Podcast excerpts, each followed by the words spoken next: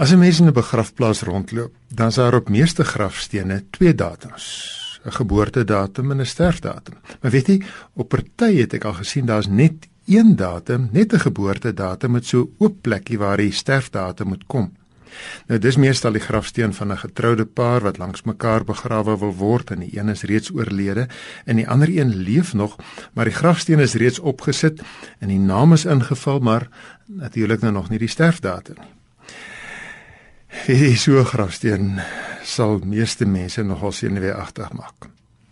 Want as my grafsteen nou daar staan met my naam daarop, ek wil dit nie sien nie want ek dink nie aan my sterfdatum nie. Al weet ek dit moet kom. Maar ek wil vanoggend praat oor 'n derde soort grafsteen. Dis die grafsteen wat Jesus Christus sou gehad het as hulle natuurlik nou in daai tyd 2000 jaar terug grafstene sou opgesit het, want Christus se grafsteen sou 3 datums opgehad het.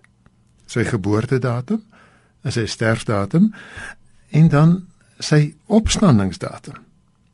Daar sou gestaan het hy's op Kersfees gebore. Daar sou gestaan het sy sterfdatum is Goeie Vrydag toe hy aan die kruis gesterf het.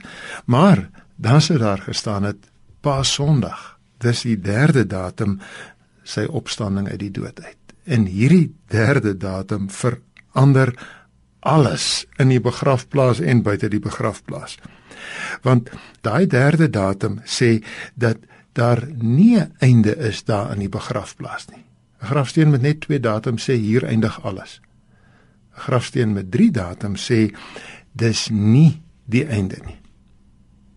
En as jy dus nou jou grafsteen moes bestel, ek weet nie of ons gaan dit doen nie. Dan sou jy twee oop plekkies daarop moes gelos het. Jou sterfdatum en jou opstandingsdatum. En albei van hulle gaan verseker gebeur. Daai derde datum maak die verskil. Want sonder die derde datum is 'n mens se lewe sinloos. 1 Korintiërs 15 sê dat sonder die opstanding dink mense, laat ons eet en drink, want môre sterf ons en dan is dit alles verby. Maar met hierdie derde datum leef ek doelgerig. Is ek eintlik nie bang meer vir doodgaan nie, want daar is dan 'n opstanding daarna. Met daardie derde datum is ek opgewonde oor die lewe nou en hierna en daarom wil ek vir u persent gee hierdie pragtige teks uit 1 Korintiërs 15 vers 58.